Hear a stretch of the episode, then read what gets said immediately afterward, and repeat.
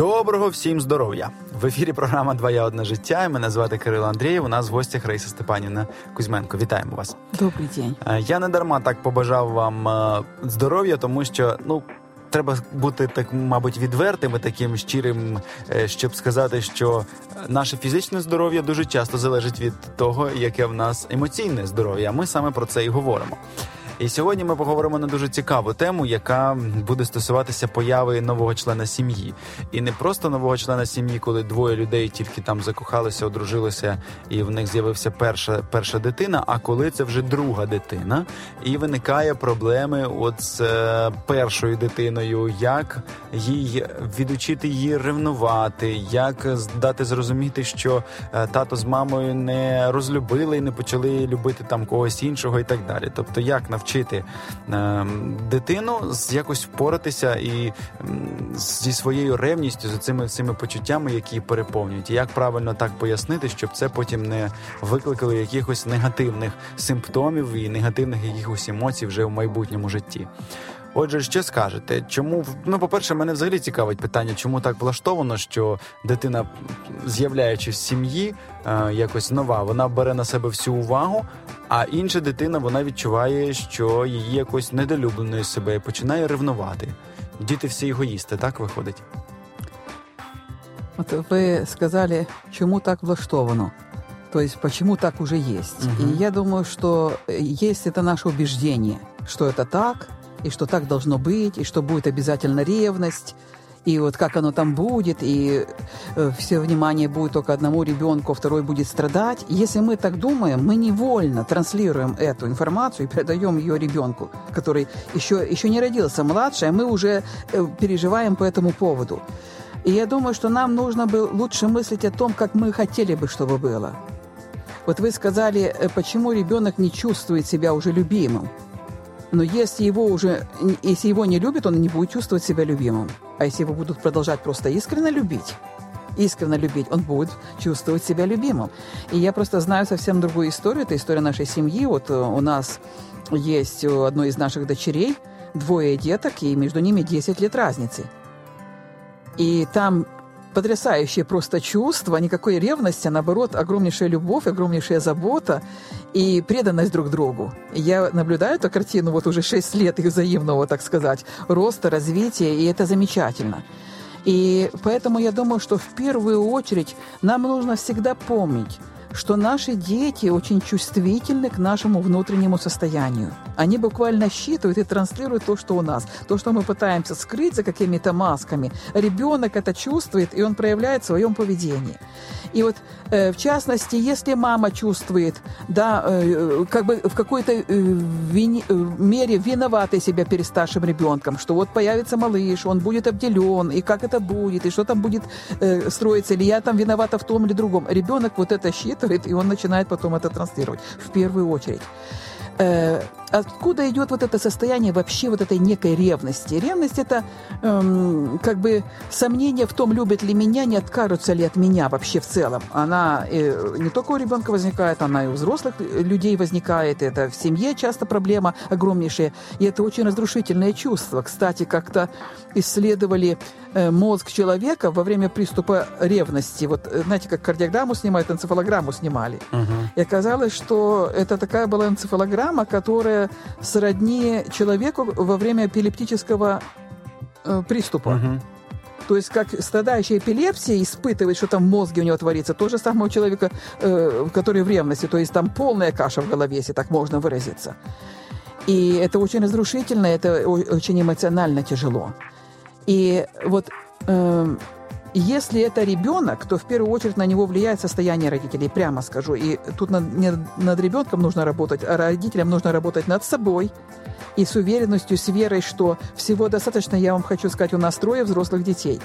Но я вот сейчас, да, я помню, когда рождалась у нас вторая дочь, я думала, даже маму свою спрашиваю, мама, ну я первую, первую дочь так люблю, так люблю, как я смогу любить еще кого-то? А потом, помню, из роддома я ей звоню, говорю, мама, я уже понимаю, как можно любить и первого ребенка, и второго. И, и я понимаю, сейчас хоть бы 10 их было, хоть бы 20 их было. Знаете, это как пальцы на руке, это как часть, каждая, каждая клеточка нашего тела. Любви для всех будет достаточно. Вот нам нужно э, учиться э, уходить от этого ощущения дефицита, скудости, не хватит любви, не хватит времени, не хватит внимания, не хватит там продуктов. Всего достаточно. Вот в этом мире, который существует, который создан Богом, для каждого человека есть свое место. И никто из нас не может заменить другого человека, и никто из других людей не может заменить нас. Когда мы начинаем это понимать, мы понимаем, что э, ваша кофточка не угроза моей, ваши туфли не угроза моим. Есть место для вашего, и есть место для моего. И когда мы это глубоко осознаем, то тогда уходит ревность, потому что нет смысла ревновать, всего достаточно. И Божьей любви для всех достаточно – и времени достаточно, и клиентов достаточно, и средств достаточно, и еды достаточно. Это все ограничения, это ограничения только нашего мышления. У Бога изобилие. Но это я говорю, если мы взрослые люди, вот как нам справляться mm-hmm. с какой-то ревностью, с какой-то конкуренцией, с попыткой все время что-то заполучить, потому что если мы живем ощущением, что если э, кто-то выиграет, то обязательно кто-то проиграет, то мы тогда все время боремся. И поэтому есть замечательный автор, очень рекомендую почитать его книгу «Семь привычек высокоэффективных людей» – это Стивен Кови. И вот одна из привычек, как он пишет, высокоэффективных людей, то есть очень хорошо живущих людей, он говорит, это мысли в духе «победа-победа». То есть никто не проиграет. Для каждого есть место. Каждый может выиграть в нашем сотрудничестве, в э, нашей компании, там, во всем, в том числе и в семье. Выиграет и первый ребенок, потому что у него будет э, еще друг. Э, друг, член семьи, о котором он сможет проявить и свою заботу, и внимание, который будет ему предан и будет его очень искренне любить. Любви становится еще больше, все выиграют, всем будет хорошо, все нужны друг другу. И если родители сами так мыслят и такую показывают модель поведения, и сами успокаиваются, все хорошо. Вот я знаю, что наша дочь, она просто она беседовала со старшим сыном. Она говорила, насколько они ждут этого младшего, как будет хорошо им всем вместе, насколько все будут любить друг друга. Убрать эти мысли, идеи, там будет ревность, них будет ход. Всего достаточно, запомните, всего достаточно. Хватит и времени, и места, любви, и сил и на первого, и на второго.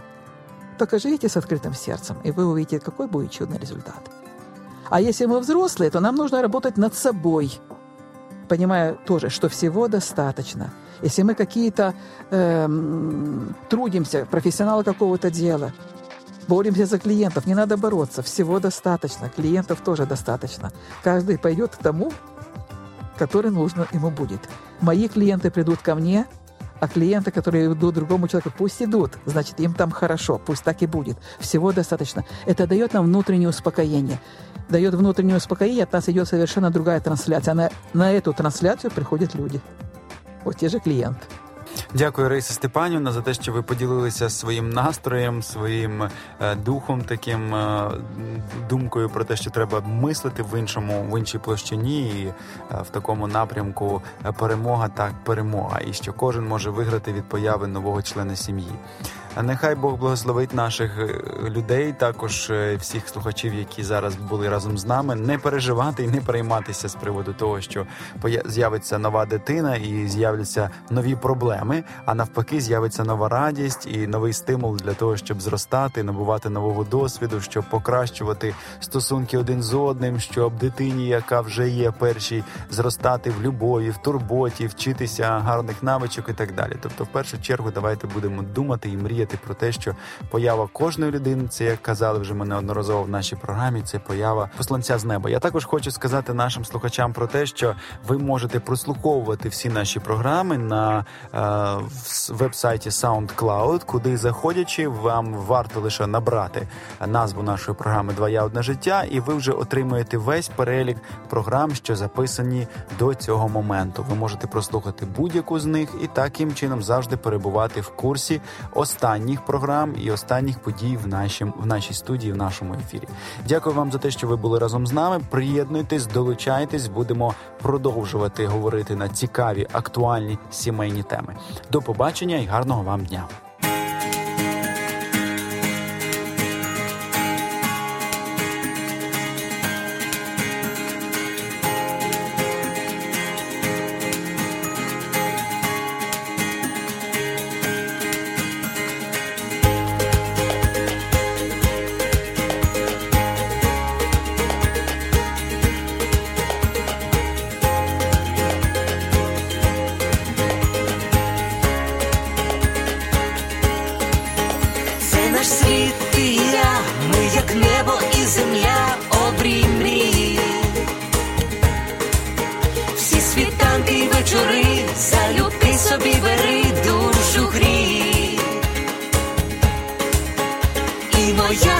Твоя, щастя й болі течія між долин. Чи ми різні, а вже ж так для двох без меж світ один. Один для одного тепер ми назавжди. Сім'ю створили разом я і ти. Кохати це різноманіття почуття і диво одне життя,